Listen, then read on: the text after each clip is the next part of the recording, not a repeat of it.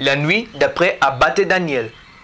La nuit, pour la plupart, est une période dangereuse.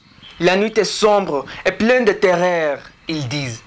Mais pour moi, c'est une expérience surnaturelle.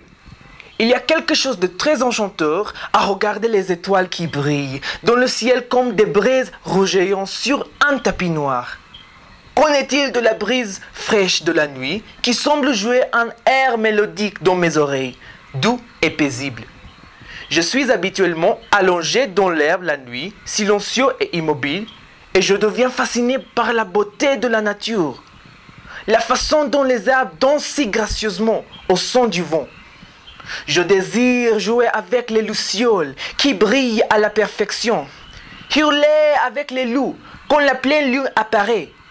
Chanter avec les grillons qui semblent toujours avoir une histoire à raconter. La nuit fait signe à mon cœur et l'obscurité me couvre de sorte que je suis caché. Pour moi, cependant, l'imagination semble plus réelle que la réalité.